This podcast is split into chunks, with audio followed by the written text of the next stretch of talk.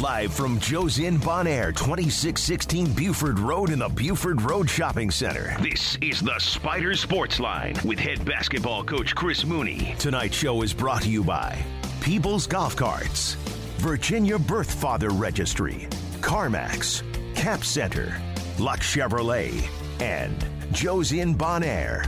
Be a part of the show. Call us at 521-8501. Send your tweet to @SpiderVoice. Text us 804-638-9508 or send an email to spidersportsline@richmond.edu. 5 seconds. Here comes Gilyard into the free area. Takes a three out front. He hit it. He hit it. 0.2 seconds left. Gilyard drained a three. And the Spiders are up three. 74-71. 2 tenths of a second on the clock. Jacob Gilyard said, I don't need help on this one. 74-71 Richmond.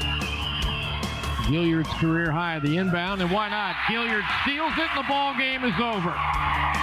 And the Spiders come out to get on Jacob Gilyard here as Richmond wins 74-71. Gilyard saw it coming and just took that one away. Well, Robert, Jacob Gilyard made winning play after winning play down the stretch in this game today. He had the interception over there along the sideline. He took coast to coast for the layup. He had the game-winning three. He had a couple of big steals. Jacob Gilyard, the freshman, came out huge for the Spiders today and got them that much-needed victory. Now live, here's the voice of the Spiders, Bob Black, and head coach Chris Mooney. This is the Spider Sports Line on ESPN 950. 102.7 FM and the Spider IMG Sports Network.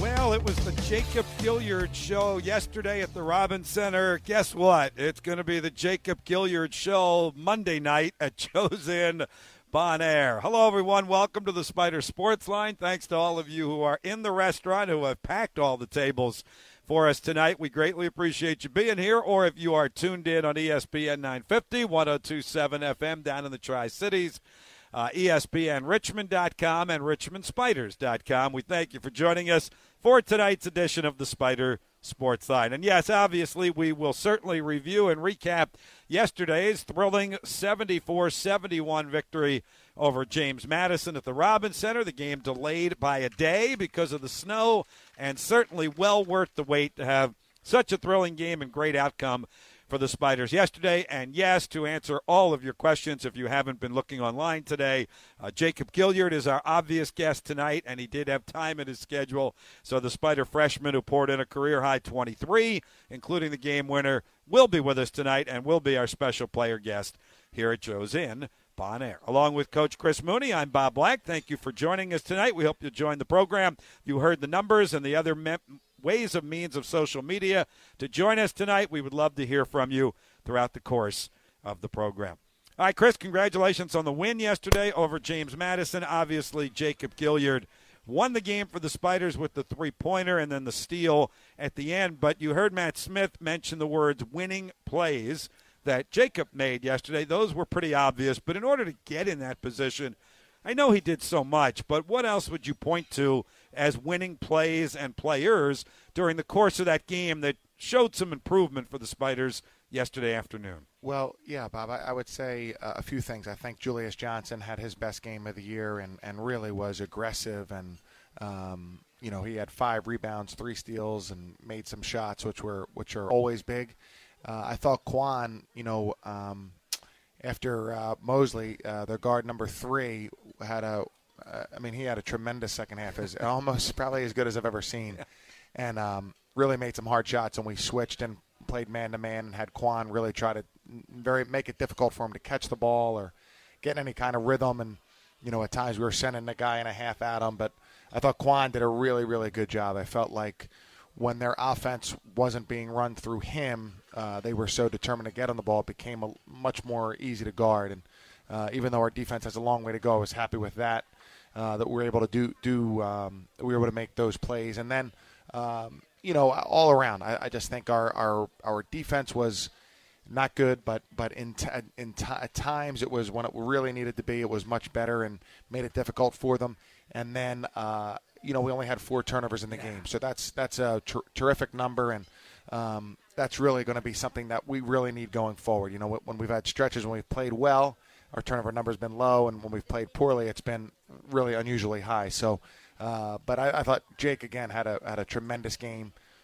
Not just the last shot, but his aggressiveness during the course of the game was very evident, and that's what we need. We need guys who we need.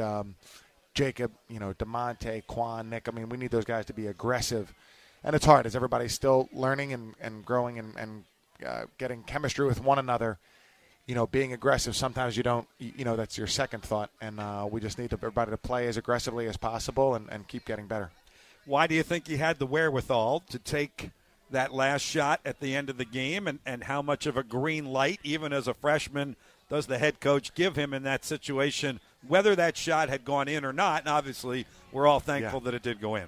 Well, I think that, you know, I think the way we play, especially in the late game situation, you know, it seems easy to say, hey, are you going to go for two or three? Or you're going to, you know, those decisions are a lot of times dictated by the defense or the flow of the game or what's going on. So we decided not to call timeout after the free throws. They were looking at the monitor. I'm not even sure what they were looking at the monitor for. I guess maybe if DeMonte was in the arc on the three on the charge block, and so we had time to call a play, and we didn't want to call a timeout because JMU usually goes to a 1-3-1 after a timeout. And, you know, even if it's North Carolina attacking a 1-3-1, it can take a little bit of time, and we only had 7.5 seconds. So we called the play. We didn't execute it perfectly, and we were a little bit late coming up to set up the high ball screen. But I actually think that confusion, that split second, I think that's when Jacob pulled up as they were turning to look to see where the screen was coming from. So it worked out. But I think that in terms of, you know, a green light or who's going to take the shot, it more has to do with what's going on during the course of the game. And you have to make the basket, even in those situations, you know, you have to make the basketball play. If you're double teamed, you throw it to the guy who's open. If you're open, you take the shot. And, you know, if you make enough basketball plays during the course of the game, usually you end up on top. Jacob Gilyard will be our guest, so we'll be able to ask him why he was able to pull up and take that shot as well. He's just getting here. He'll join us in the middle two segments of the show as well. I want to crunch some of the numbers, and you mentioned one of them that I feel like I normally look for on a day-in, day-out basis with us after all these years. The 4 turnovers kind of shocked me at the end of the game to realize that, because it was pretty much an up-and-down game for a good portion of the contest. So this was somewhat old-fashioned Richmond basketball, I would contend, Chris. Only 4 turnovers. We got out-rebounded. That's happened before, once or twice, 42-28, but 11 steals defensively. Now, I know they shot a high percentage, but if they don't have the ball, they can't shoot. And I thought the 11 steals coupled with the 4 assists is a pretty good formula. I mean, 4 turnovers is a pretty good formula. Yeah, exactly. I feel like I agree with you, Bob. I think, you know, on the rebounding numbers, some of that, they had 9 offensive rebounds, which isn't a terrible number.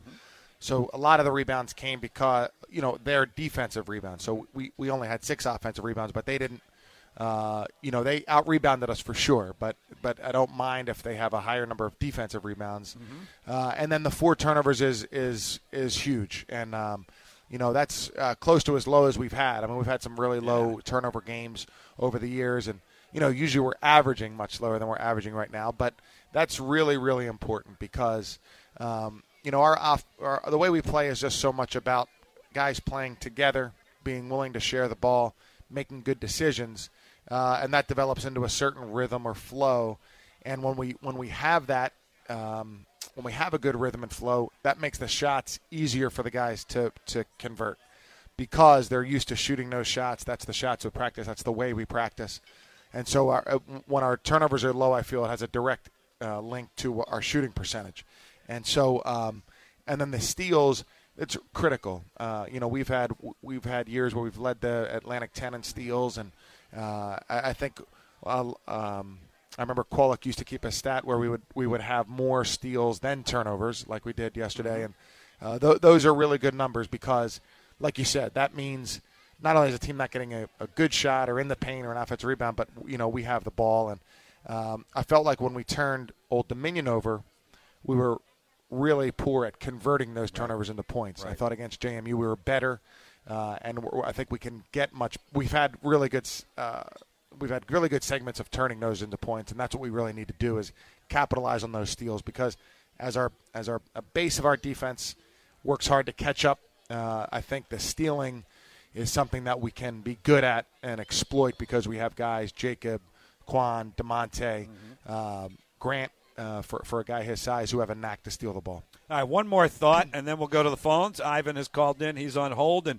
we'll take some other calls, and I've got a couple tweets and texts with questions and emails, and we'll get to those later in the show, in addition to Jacob Gilyard, who will join us here in the middle two segments coming up in just a moment. What did the extra day of preparation do for you? I mean, the snow hits. You're able to postpone the game, move it one more day. Both teams obviously get an extra day to prep, but it probably couldn't have come at a better time for either one of you, because neither team plays for at least a week. They don't play either. We don't play till the following Tuesday, and now you got one more day coming off of the Old Dominion game to get ready. How helpful was that? It was very helpful. I think that, you know, the biggest part of it was, as we were talking about the decision with David Walsh, and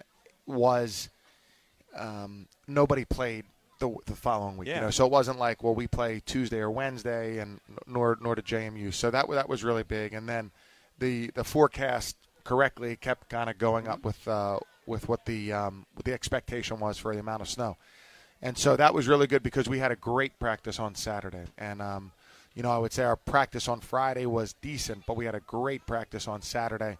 I felt like that, you know, carried us into the game in terms of our energy and our concentration and all those important things. So that turned out to be something beneficial. I'm sure it benefited JMU as well, but I think it did turn out to be something beneficial for us. All right, let's go to the phones. Ivan's on hold, 521-8501, if you'd like to join the conversation. Hello, Ivan. Thanks for waiting. Hey, Bob. Hey, Coach. How are you both doing today? Doing well, Ivan. Thanks. How are you? Great, thank you. First, Coach, I want to apologize for being too hard on your team last week. Maybe I just let the losing get to me, but I want to apologize to you for being too hard last week when I called. Very good questions last week, so don't apologize. And it obviously spurred the guys to victory. So. That's right. Don't apologize. That's right. And I think 12 and a half years every week of great questions, Ivan. I don't think you have to worry about anything. Oh, well, thank you so much, Coach. Thanks, Bob.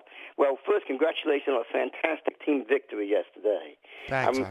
I think, you know, when as the season goes on and as it goes on, I think you'll be able to look back on this, you know, 24-hour delay when you had a delay against Madison as a turning point for your seasons, because I really think this puts a good taste in your team's mouth, because your freshman came through, the whole team came through in yesterday's game. So I think that's going to really put a good taste of victory and going to spur you on to more victories during the season. Well, no, I appreciate that, Ivan, and I hope so. I think that, you know, as much as we feel like as coaches we're getting better and improving, you know, you have to have those results and to really feel good about it and to win a game like that in that fashion at the buzzer or close to at the buzzer, you know, that really, you know, it just gives you a really good feeling and hopefully helps you attack this finals week as much as possible. And we do hope that there can be somewhat of a, you know, something that stands out for us in terms of how we can produce going forward. Yeah, because I was really impressed. The whole team just seemed to be on its game. It came back from the ODU game great, and now you don't have to play until next week when you have to play Bucknell. Right, exactly. And you know, this is really an important week for us here. Our guys are in finals, and so they have a pretty busy schedule. We were going over the schedule, and you know, there's a lot for them to do, and I hope that, you know, we feel like they've prepared themselves for the semester for the most part. But this is always very important and a little bit of a stressful time for them. So hopefully they come out of this feeling pretty good about it. Well, I know the players are going to be doing their exams, but what did the coaches do during this time off? Do you I know coaches never take time off, but do you go around and go over plays, or do you go over recruits you want to bring in for the future seasons down the road, or what does a coach do during this time? Yeah, we'll be mostly we'll have some time to do some recruiting. I think all three assistants will be on the road, and I'll be on the road, not quite as much recruiting, and then we'll get a chance to sprinkle in some time where we can get a shooting group with our guys. when they have a time, a little bit of a study break, and get them to come down, take their mind off things for 30 minutes and get a good sweat and go back to the library or wherever they want to study. So, you know, we'll be busy. It'll be a lot of recruiting, and then it'll be a lot of cutting up tape and looking at the last few games. And, you know, each coach will watch tape individually with his guys, and then as a group we'll probably watch some things on a particular theme, like turnovers, Bob, and a lot of defensive things that we want to try to get better at. So we'll be busy, and just trying to make sure that we're helping our guys through this time, but also looking toward the future and guys out there that would like to be Spiders. Ivan, good question. I'm going to move on so we can get to the break, because Jacob is here, and we do want to get him up for the middle two segments. So, Ivan, good question. Thanks for the call. I'm sure we'll talk to you next Monday night with more good questions from you. And we will take a break, come back in just a moment. Jacob Gilyard joins us at the head table. We will talk about his game yesterday and the Spider victory over JMU and the start of his freshman campaign at Richmond. Coming up next as the Spider Sports Line continues, ESPN 950, 102.7 FM. This is the Spider IMG Sports Network, powered by Ace Electric. Peebles Golf Cars is proud to supply club golf cars to Richmond Spiders athletics. For over 25 years, Peebles has had the largest selection of gas and electric golf cars and utility vehicles in the Mid-Atlantic. Whether your needs are on campus or across the state, we offer leasing, sales, rentals, and service. Our club car factory-trained technicians can service any brand at your location or ours. Visit us in Richmond, Chesapeake, or the Outer Banks, or online at PeeblesGolfCars.com. Like us on Facebook for $100 off your next golf car purchase. Peebles Golf Cars, 262-0778. Go Spiders. You've heard that Lux Chevrolet is more than 100 years old. Now help Lux celebrate 100 years of Chevy trucks. From the midsize Colorado with a new diesel engine to the Silverado HD, Lux has a truck for your lifestyle. Lux also has an experienced sales staff to help your company with commercial truck needs, including service bodies, KUV vans, and other body applications. Call 804-798-9261 or online at LuxChevrolet.com and buy your next truck from Lux. Lux Chevrolet in Ashland. Winter weather is on its way, and your vehicle needs to be prepared for unpredictable road conditions. Dyke Tire Pros can get you winter weather prepped with great tire brands like Michelin and BF Goodrich. Michelin offers safe, fuel-efficient, long-lasting tires that'll keep you going for miles to come. For friendly customer service and high-quality work backed by the industry's strongest warranty package, visit Dyke Tire Pros in Richmond today. Online at dyketire.com. Proud supporter of the Richmond Spider broadcast on ESPN 950. For the first time anywhere in Virginia, Buzz and Ned's Real Barbecue invites you to go hog wild with a traditional down-home, all-you-can-eat country pig picking feast. The last Monday of each month from 6 to 8 p.m., Buzz will be slow cooking up a whole pig, seasoning only fresh hickory cut logs. Served with plenty of side dishes and fresh brewed iced tea for just $16.95. It's a pork lover's paradise. First come, first served while it lasts. So make sure to arrive early. Details available at buzzandneds.com. Wing Zone presents Border to Border with Matt Josephs every Saturday morning starting at 11 on ESPN 950 and 102.7 FM. Welcome back to the Spider Sports Line with Richmond basketball coach Chris Mooney. We're live at Joe's Inn Bon Air, 2616 Buford Road in the Buford Road Shopping Center, and broadcasting live on ESPN 950 and 102.7 FM. Gilyard straight up the middle of the floor to Golden in the high post. Picks up his dribble, hands it off to Gilyard to the baseline. Fakes coming out, goes underneath the Stansbury for a layup from Gilyard. That's a nice hesitation play by Gilyard. Nice little hesitation on the baseline, and nice cut by Solly. Welcome back to the Spider Sports Line, live from Joe's Inn Bon Air, where we are basically each and every Monday night. I had somebody ask me before the show if we're on each and every Monday night. The answer to that is basically yes. We will be here next Monday, the 18th. We'll preview the Bucknell game and find out what the Spiders did all week long while they didn't have a game, and then we'll take a couple of weeks off for the holidays, for Christmas and New Year's, and then we'll be back on Monday, January the 8th. After next week. So we're here next Monday, a couple of weeks off, and then back on Monday, January the 8th, to resume the Spider Sports Line. All right, let's bring Jacob Gilyard into our conversation, the Spider freshman, the hero of yesterday's victory over James Madison, 23 points, 5 3-pointers, 3 steals, the game-winning shot at the end of the game. So welcome, Jake, first of all, your first visit to Joe's Inn. Thank you. I asked Coach Mooney about this before you got here, but take us through your progression of the final play and what led you to take that shot as opposed to running any kind of play with, I guess, 7.5 seconds to go in the game. I think I kind of had the hot hand in the second half, so I think Coach told me to go ahead and get the ball and call for a high ball screen from Grant. And I think he, along with the rest of the team, kind of wanted me to get to the cup and try to go ahead and make a play there. But as time winded down, I kind of felt like I didn't have enough time to get all the way there, so I had to stop and shoot. How many times have you been in a similar situation to that in high school? How much did it happen, if at all, for you? I don't think it happened too much. Really? No game winners? No. Wow. I think that makes, Chris, I think that makes Jessica even more impressive. Yeah, that's surprising. You would have thought somewhere in a high school career you would have made one of those or had a couple of those opportunities. It was not the only winning play you made yesterday. It's the one that's grabbing the most attention. But let's talk about some of the others, because you mentioned it on our telecast yesterday with Greg at the end on the postgame. The inbounds pass that you stole and laid in was a critical basket with about 2 minutes to go in the game. What were you seeing there? Because I know you told Greg there was something that you saw in that play. Usually on that play, they run the guard through from a big ball screen, and the man taking it out usually kind of just blindly throws it. So I had a feeling he would do it again, and so I just took the gamble.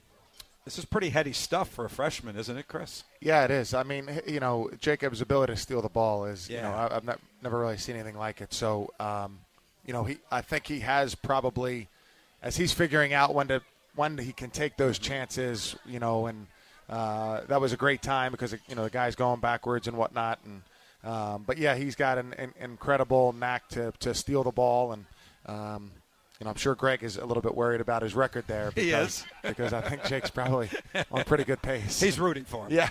He's just like he rooted for Kendall. Yeah. He rooted for everybody else that didn't get there. Right, right. You know, exactly. Wink, wink, I'm rooting for him. Yeah, yeah, I do think he is. Do you know that? Greg Beckwith is our all-time steal and assist leader. Yes, sir. We talked about it one time. We would love for you to break both of those records. I hope so too, Jake.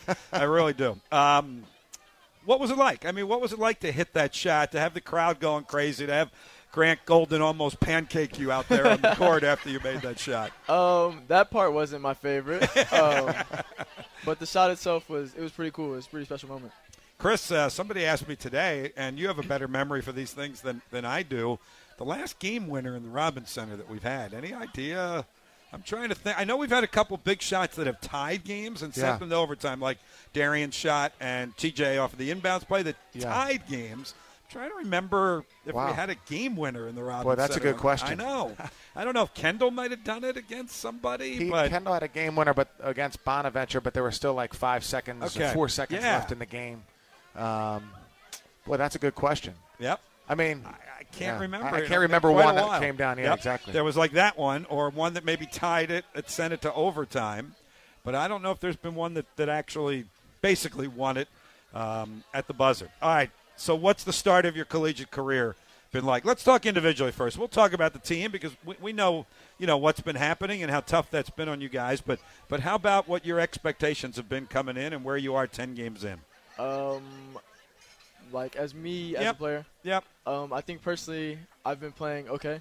I think inconsistent would be a word I could use for sure. I've had games like yesterday, but then I've also had games against Georgetown and Wake Forest where I'm kind of just out there. But being a point guard and kind of a leader on the team, I could say, I don't think I've been doing too well just because of how our record has been in the games that we haven't won. What was the start of the season like? Because I'm not sure you were actually ticketed to be in the starting lineup necessarily until the Kwan Four injury hit. Maybe you were, but even if you weren't, when that happened, you were definitely going to be in that starting lineup. What was that like? I don't really know how to describe it. Like, 1 minute you go from coming off the bench, kind of being a role player, and then kind of just thrown out there to go ahead and lead the charge. It's kind of different. What was the coaching trepidation to that happening at the start of the season there, Chris? In your hand obviously was forced by Kwan's injury. No, I don't. I mean, it would, as far as Jake goes, I mean, he was probably pretty close to starting anyway. So it wasn't so much about Jake. It was just that that'd be the third guy now that was starting who hadn't played a college game yet, and so that was really, you know, difficult. But I think that, you know, as far as Jacob goes, you know, it's easier to make the transition as well as he's done at playing point guard because you play a similar game your whole life. It's harder to, you know, go from being a 6'6" guy who now is playing more on the perimeter than on the interior and those kinds of things, and who has so much more responsibilities than they had. A point guard is probably easier, but it's still really challenging and difficult, and we're asking him to, we have a kind of a sophisticated defense, and we have a particular play way that we play that it takes a good understanding of the game, which Jacob has a great understanding of the game. So I wasn't too much worried about him. It was just more that I wish it was just him joining a group that had a bunch of veteran guys, and that's not the way it is, and that's the situation we're in. I think he's done great. Well, let's take the opposite approach now, Jake. Instead of playing in place of Kwan Four, now you're playing with Kwan Four, and it gives us a backcourt of great speed and great athleticism. What has that been like, the duo back there with you and Kwan? I love playing with Kwan. It's really fun. I think now we get a chance to get the rebound and go. I think we've seen a lot more transition points since he's been back rather than where he wasn't there. We kind of struggled getting points in transition and kind of like easy layups. And I think he makes the game easier on me, and I hope I'll make the game easier for him. Yeah, how about from a defensive standpoint that you can pick up a little bit more full court and the two of you can kind of, create some chaos back there? That's good, too. We kind of read and react on defense. Maybe I'll jump for something and gamble, and I know he has my back, and I think he feels the same. Hey, you mentioned that it's been a little bit inconsistent at the outset. When you've had games that haven't been, up to your standards or what Coach Mooney wants, you reference Georgetown or Cincinnati. How have you handled that? Because I'm guessing in high school you probably didn't have very many, if any, of those inconsistent games. It's different. It's definitely different. They try to keep my head mellow. They kind of tell me to stay aggressive after games. If I struggle a little bit, everybody's telling me to keep my head up. It's positive. Who's they? Who's in your ear the most, or who are you kind of looking towards? Because obviously we have a very young team, but there are some guys that I think have a little bit more experience than others. I think mainly I hear it from DeMonte and Grant. I think they definitely push me to be a better player, and then definitely from Coach Mooney and Coach Jenkins a lot. Does that surprise you, Chris, that you hear from those guys? I mean, he mentions DeMonte. He's a sophomore. He mentions Grant. He's a redshirt freshman who, is still also getting his feet wet. And those are the guys giving guidance to your true freshman point guard. I don't know if that's good or bad. Yeah, I don't either. No, that doesn't surprise me. I think that, those guys have their personalities lend themselves to take on responsibility. And I think it's a close-knit team. And I feel like DeMonte he's very experienced for a guy who is just a sophomore, and he has similar. I mean, he has tremendous instincts for basketball. I think he can relate to a guy, what would make a guy play well and might make a guy struggle. And then Grant also. I think Grant, is an incredibly driven kid and sees, how important Jacob is and he's going through the similar things. I mean, we could go, one 4 minute to the next 4 minute, and somebody might have to be helping the other guy out a little bit. So I think that's the way it is, but it doesn't surprise me that it's DeMonte and Grant. Mm-hmm. Now, at the point guard position, almost by definition, Jacob, you've got to be a little bit of a leader, at least on the court. Now, and obviously the point guards that have preceded you have done that, whether it was Kendall Anthony or Kevin Anderson or Cedric Lindsay, or you go all the way back in the time machine to Greg Beckwith. How comfortable are you, really, even at this stage of the collegiate game, with having to be that leader, at least on the court, from the point guard position? I think with games and experience, it's made it a lot easier. Yeah. You think? Chris, you can't teach experience. I know that's a little bit frustrating, but this is just a process where it's going to go game by game, isn't it? Yeah, no doubt. And one thing we struggle with, Bob, is when we come out of a timeout and have a play called, and reiterated, we're about 50-50. On running that play. That he is, just put his head down. It's really it would really. And I don't like to admit that, but I'd say Jacob probably has the best feel on the team for what exactly we wanted to do, what was drawn on the board, and reiterated. So we're getting better at that. And so I think a step for him is to, just grab the ball and tell everybody again, this is exactly what we're doing. But experience is everything, as much as you might say, you know, well, hey, just make that guy shoot a make that guy go to his left rather than his right. You know, one, that's physically a lot harder, but when you're out in the game and then all of a sudden you're guarding somebody new, it's hard to necessarily right away know what the scouting report is, who that guy is, how much time's left, and all these things are really challenging, and they're much, much, much more challenging when you're young. So what's been the most challenging part of the start of your college basketball career and your college life, even if it takes us off the court a little bit too? School's been a little difficult. Not too difficult, but definitely a change. The classwork it's demanding, especially with our schedule, but it's good. Basketball-wise, I think kind of just getting comfortable. I think the first couple games I might have looked comfortable, but I was a little uncomfortable out there running our offense, just because you have to understand when to take chances and when not to. Simple like backdoor passes that you can't throw, or like you might think somebody's open. You just got to get comfortable. So right now, what's the best part of your game, and what's the part of your game you're probably working on the hardest to improve this early in your career? I think defense is something I like to work on. Even though it may seem like I get a lot of steals, I think trying to keep my man in front of me and not allowing any edges is definitely something I'm working on. Defense is something I like to work on, Coach, he just said. You don't hear that uttered by too many freshman college basketball players. I haven't noticed that as quite as much. I know. What do you think? Let alone any college basketball player. He does. Actually, I wanted to tell a quick story. So Jacob's from Kansas City, and his mom was in town yesterday to watch the game. Because she had business, correct? So she had business in D.C.? Yeah. Okay, so she had business in D.C., but she had a flight last night at 8 p.m. out of BWI. So she was at the game and saw most of the game, and with 5 minutes to go in the game, she left to make sure that she made her flight. Oh, no. So she wasn't able to see the shot. So hopefully we'll have another one when she's in attendance somewhere down the road. Several of them. Yeah, exactly. Because I'm sure getting up I-95 was no picnic for her yesterday. I'm sure she's seen the highlights by now. Yeah, she texted me after the game. She was a little frustrated. But I'm sure she's seen it by now. What kind of support and what kind of critic is your mom when she comes to a game? I'm always interested. You know, you can talk about dads, blah, blah, blah, but the moms, I'm really interested in what's the support you get, what's the criticism you get. It's a lot of support. After every game, it's my baby, good game. She doesn't know too much about basketball, so any criticism she has it doesn't really help me, I guess. She's just like, shoot the ball more, or make a shot. So it's there, but it's a lot of support. It was either Kendall's mom or Kevin's who always got on him, particularly about free throw shooting. Kevin's mom was really tough on him. Yeah, she was very tough on him. She was really tough. Yep.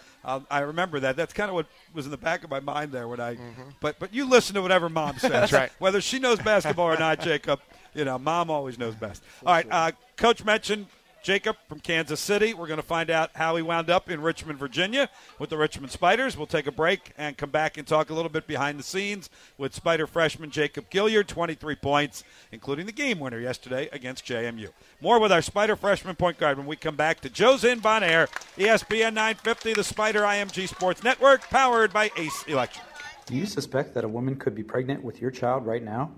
If you aren't married to the child's mother, your rights as a father could be at risk. By registering with the Virginia Birth Father Registry before or within 10 days of your child's birth, you can help prevent your future child from being adopted without your knowledge, or you can explore options to co-parent or assume sole custody. For more information, visit vabirthfatherregistry.com. That's vabirthfatherregistry.com.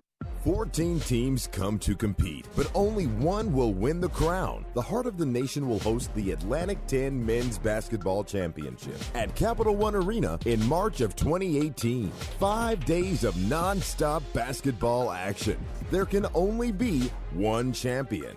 Don't miss this major college championship at Capital One Arena in Washington, D.C., March 7th through 11th, 2018. Buy your tickets now at Ticketmaster.com. Serving Richmonders and beyond for over 20 years, Bon Air Shell features a full line of automotive services. Check out bonairshell.com to see all they can do for your car and your peace of mind. And now, with their Fuel Rewards program, you can save at least 5 cents per gallon on every fill-up. Learn more at fuelrewards.com. So go see Scott or Keith at Bon Air Shell, 8762 West Huguenot Road. Go to bonairshell.com or call them at 272-3232. That's 272-3232. It's covered so good, not even Josh Norman can contain us. More information is coming soon to ESPN 950 and 102.7 FM.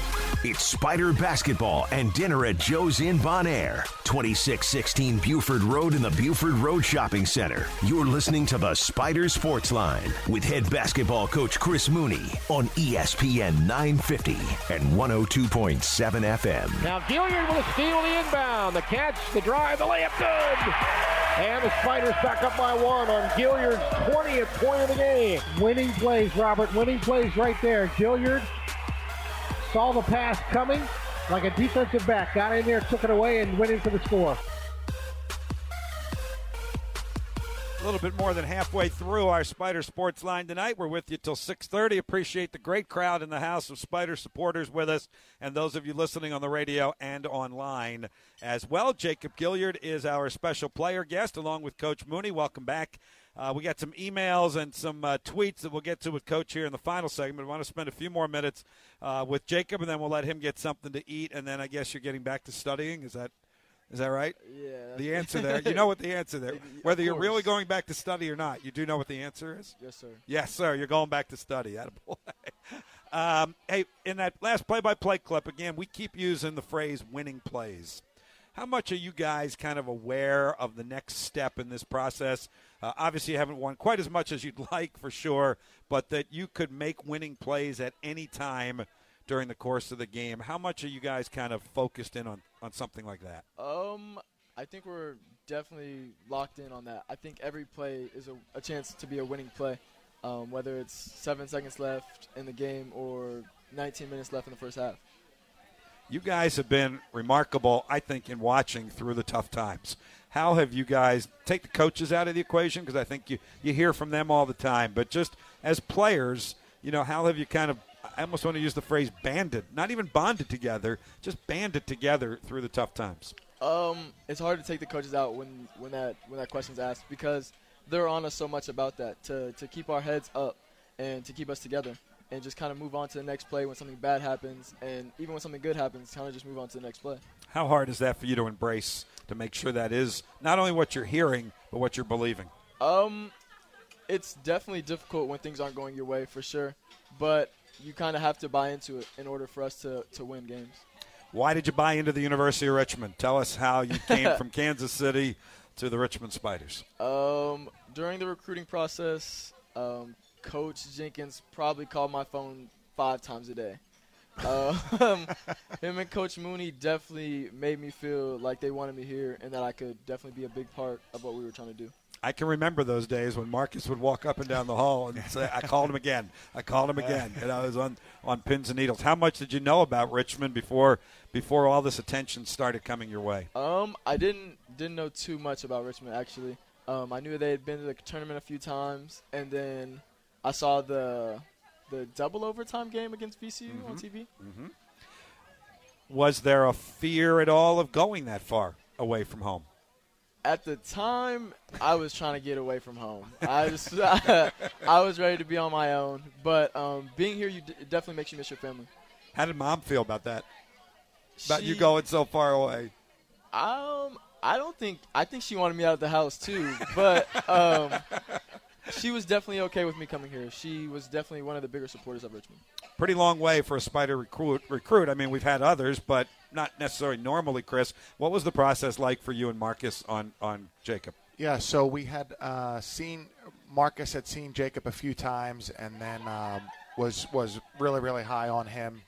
And I got to see him in July in a tournament, I believe, right outside of Atlanta. And, I just – after the first quarter, I texted to say, definitely, and, this is a top priority and whatnot. And so I think that, we always feel pretty comfortable with smaller guards, because we can show that not only have they been successful, but, I mean, they've been among the top players in the history of the school. So we felt like we could, I think sometimes if you have, if Jacob's a smaller guard, he might be a little bit concerned, well, you know, do they play smaller guards? Is it a style that I can play well in? And, we have tons and tons of clips and highlights of guys who have been great here. So I thought that was a positive. And then he's also a good student who went to a good school. I thought that was really a positive for us. And then I think within a couple of hours on campus, I think his parents were pretty – I felt like his parents were pretty well sold. And then Jake, of course, played a little cooler than that. But we felt like that what we were offering was something that he would ultimately be really interested in. How important or how comforting was it to you to see the history of Kevin Anderson, of Cedric Lindsay, of Kendall Anthony through this process? It was big time. That was one of the clips they showed me when I came and visited Richmond was videos of Chandre, videos of K0 and KA. And it was definitely encouraging, I could say, just to see a small guard have so much success. And not just one, like it wasn't just a once-in-a-lifetime thing. It was multiple small guards having success. What was it like when you stepped foot on campus? I think we heard from Coach Mooney with just about every parent that steps foot on campus, they fall in love with it. How about for you? What was the first impression? It was nice. It was definitely everything they said it was. When I stepped on campus, I definitely felt the love from the coaches and the people around. Just the community was great and the players. What do you think Atlantic 10 play will be like? How much had you kind of eyeballed what this conference was all about? I know you talked about how much and how little you knew about Richmond going into the process. How about the Atlantic 10? That was something I did my research on. It's definitely one of the better conferences in the world, especially from a guard standpoint. I think there's great guards throughout the conference, top to bottom. Do you use that as part of the recruiting pitch, Chris, the conference affiliation and the number of NCAA bids, and to Jacob's point, the number of outstanding guards in his case? We do. Probably in recruiting, you're using a little bit of everything. Yeah. On the background, the more important thing is the 5 calls a day and making him feel, our vision and making him see what we, can provide. But I do think that the A10 is a great.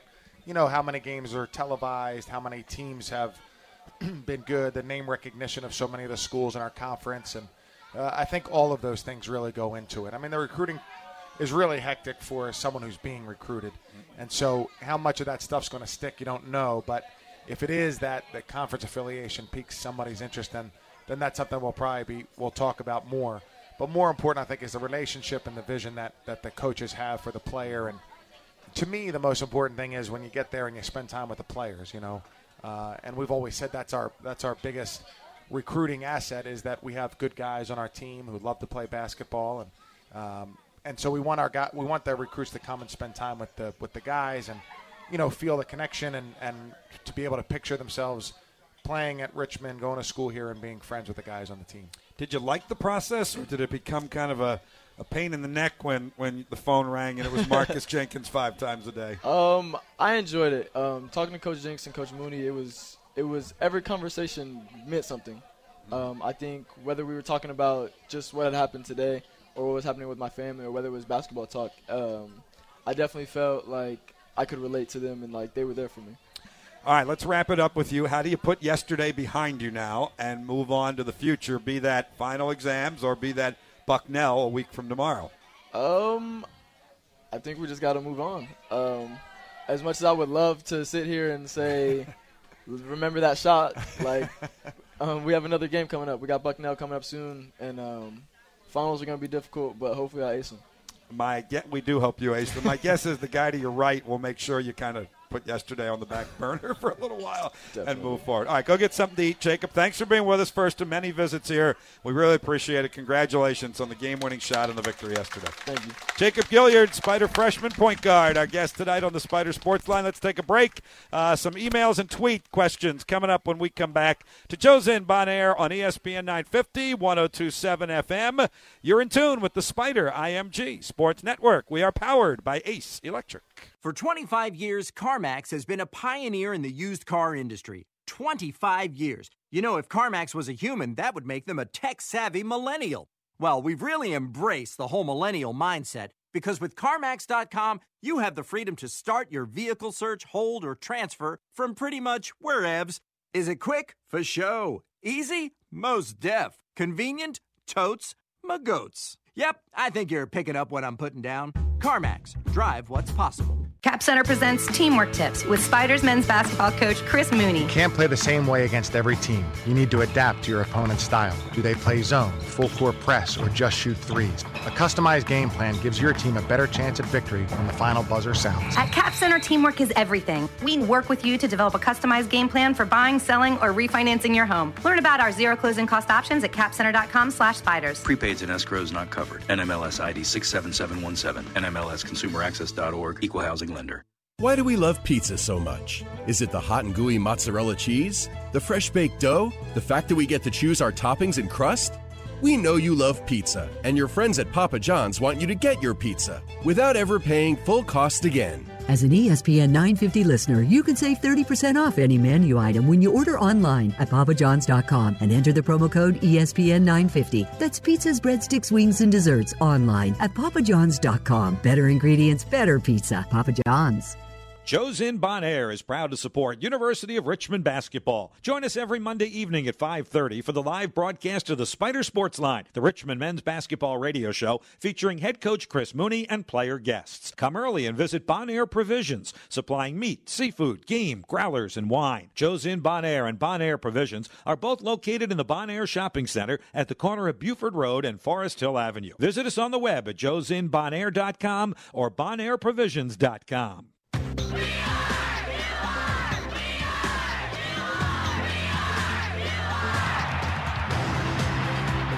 At the University of Richmond, you get a leading liberal arts university in a dynamic capital city, where you can be an accountant and an artist, research alongside faculty, and have an internship in your field. Be part of Division I athletics and highly ranked academics. The University of Richmond. We are, you are. ESPN 950 is your courtside seat for Richmond Spiders basketball. And lays it in through traffic. Brought to you in part by Geico. 15 minutes could save you 15% or more on car insurance. This is the Spiders Sports Line with head basketball coach Chris Mooney. Live from Joe's Inn Bon Air, 2616 Buford Road in the Buford Road Shopping Center on ESPN 950 and 102.7 FM. All right, welcome back. Bob Black with head coach Chris Mooney. Again, thanks to Jacob Gilyard for being our special player guest tonight. Again, a reminder, we are here next week, next Monday the 18th, 5:30 to 6:30. Then we'll take a couple of weeks off for the holidays, and then we'll be back in January. All right, Coach, got some email questions, and I got a tweet question. I know you're on Twitter all the time. Hang on a second. Let me just figure out where you are here. I'm all messed up. There you go. You there? Yes. And you're on Twitter all the time, right? Not exactly. That's what you've got the rest of us for. And this is actually a rules question from yesterday, and I'm even going to follow it up with another one, and it's a good one. Can you give some insight on the explanation the officials gave of the no-call flagrant when it looked like DeMonte Buckingham had gotten elbowed in the face towards the end of the game? The guy who tweeted said, I thought it was an automatic flagrant clearing space above the shoulders on the motion with the JMU player involved. What did you get? Great question. There's a new interpretation or a new rule this year that has to do with each player has a kind of an imaginary cylinder around them. And so if a player has the ball and the defender sticks his head in, and when he's making a basketball movement, if he hits that player's head or shoulder or hand, the foul's on the defender. So that cylinder, you know, again, if this is in a vacuum, if you're within that cylinder and you're the defender and I hit you, the foul's on you. Where it becomes a little bit tricky is if that's making a normal basketball mm-hmm. play. If I lunge forward, you know, or take an extra long pivot, then that's really I'm kind of compromising my cylinder. This was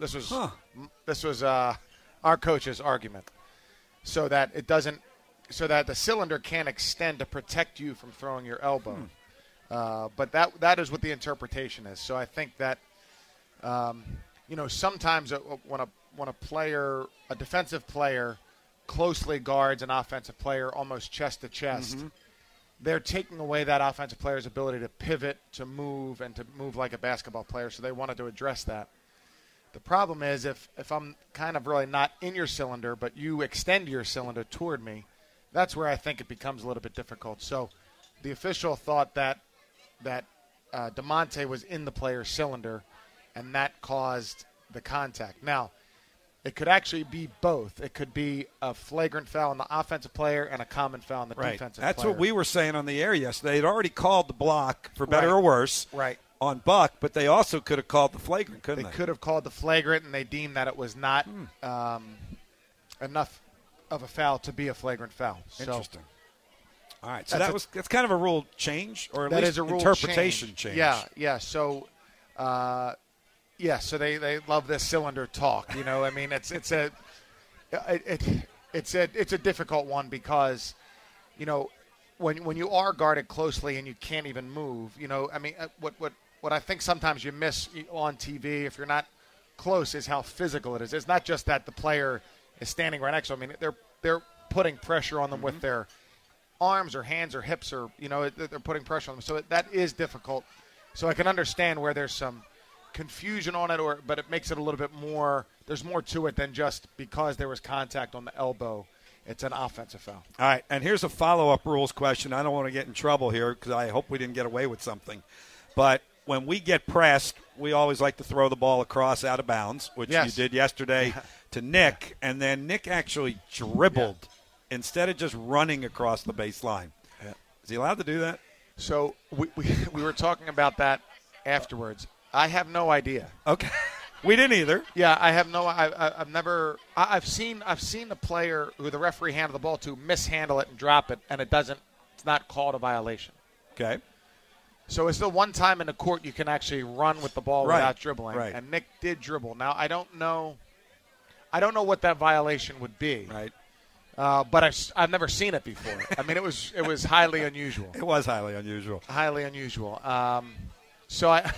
I don't know the answer to it. They didn't call it, but I assume you're instructing your guys just run with the ball in that situation. Don't need to dribble. Don't need to dribble there. All right, here is a couple of email questions. You kind of touched upon this from yesterday's game a little bit when we talked about JMU and trying to guard Mosley, who, by the way, was just unconscious yesterday. I mean, Greg Beckwith, we're sitting there doing the game. He doesn't usually look over at me after plays. He keeps his eye on the court. Yeah. But Mosley made a couple yesterday when the ball went in. Greg just looked at me like, "Are you kidding me?" I mean, I'm sure you guys were too.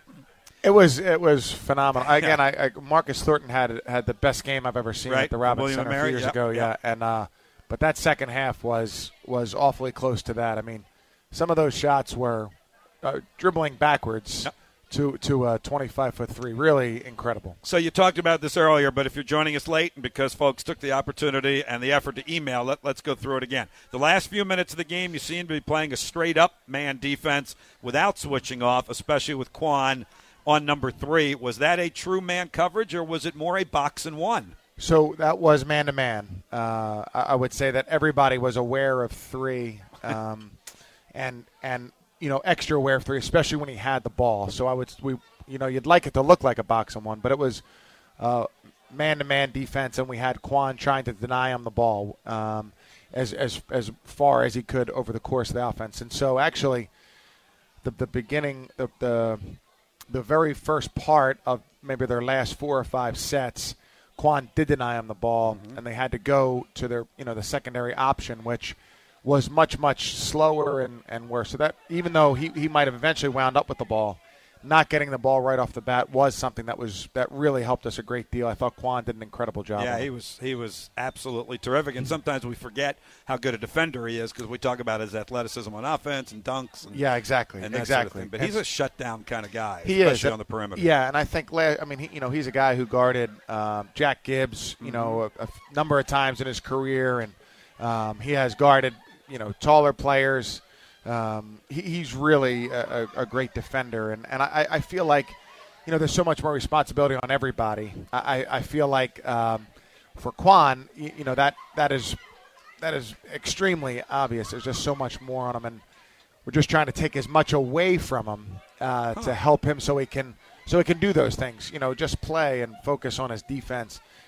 Which is a tremendous help to us. A little bit of a follow-up question, not so much on that topic, just how you're trying to handle the bench right now, and particularly the bigger guys, forwards and centers, coming off of the bench and how much time you're giving them on the court and how you're trying to get them experience in the game. Yeah, so not enough. I haven't given them enough time, and you know, this it's always tricky. I felt like you know, watching a tape today, being critical, I felt like we could have been ahead by more, especially with Mosley out of the game for most of the first half, and you know, so I was disappointed in that, and that's when you have a little bit of breathing room. And you know, we haven't subbed enough, and I haven't given those guys enough of a chance. And I think that you know, we're all working together on it. And you know, it's much easier to play if you can make a mistake and not worry about it, move on to the next play. It's harder when you're coming out, if you feel you're coming out after a mistake. And I think probably there are too many guys that feel like that right now, and I need to work on that and give them more opportunities because we feel like they can help us. You say, I need to work on that. And the decision is ultimately, obviously, the head coaches. But are you getting, you know, that kind of input from the assistant coaches? I know you do when you watch the tapes. Yeah. But even in the heat of the battle? Absolutely. I think that, you know, that is something that everybody is alert to. And you know, even watching away from the ball, if I'm watching the ball, or, you know, who not just, I don't want to say looks good, but who, you know, is bringing energy to the game or is making a hustle play, something like that, even if it's not necessarily seen, or, you know, boxing out or attending to the right assignment. So, yeah, I think everybody is discussing that and trying to help us. You know, you want to, you know, there's a really small picture of the next possession, and then there's the big picture of the whole game and that player's confidence and how he can help us as we go down the road. So, like I said, we're all working on it, and but those guys need more opportunities because we do feel like they can help. All right, how important, how significant was that win yesterday to get over the hump? We talked about the close games, the 6-point losses, just not quite getting there. To be able to get there for a game, especially coming now where you've got 8-9 days off before you play again. Yeah, that was really important. Yeah. I think, you know, it's again, as much as you see some improvement, or you feel like, boy, practices are so much better, or everybody's contributing in a better way, you still want the result, and you want the guys to be celebrating the locker room and hanging out later or seeing their family and friends and feel really good about it. So that was really important. And as you said, to go into such a long break gives us some something to feel good about, something to hopefully build on and hopefully continue to improve. How much time will they get in the gym this week, either on their own or as a team? Well, we'll probably get in. We're going to try to get in, I think, 3 times this week if we can stretch to that point. You know, usually we've played this Saturday. Right. We weren't able to find a home game for this particular date because we can only play at home. So, you know. Because of the exams. Because of finals, yeah. We're not allowed to. Or the agreement with the school is that we'll play a home game only. We weren't able to get that. So, hopefully that'll give us some time on Saturday and Sunday as well, that if we are a little bit rusty, we should be able to have some good practices over the weekend. Well, great to get a win. Yesterday over a state rival, to do it in dramatic fashion. I think it puts a good taste in everybody's mouth. So congrats on that one, Chris. Have a good week, and we'll see you back here next Monday. Thanks very much, Bob. Thanks, guys. Thanks to everybody here. Great crowd tonight. Please take care of your servers. We know it's kind of a maze to get in and out of the tables and the chairs, so please take care of them. They've done a great job for us. We'll see you back here next Monday night, 5:30 to 6:30, with the next edition of the Spider Sports Line. Mitchell Bradley on location, thank you for producing and engineering, and for the nifty ESPN Richmond banner behind us. It looks great on the radio. Looked great on Twitter, too. And to Matt Josephs at the studio, thank you for producing this evening. We will talk to you next Monday night back here at Joe's Inn at 5:30. On ESPN 950, 102.7 FM, this is the Spider IMG Sports Network, powered by Ace Electric. So long, everyone.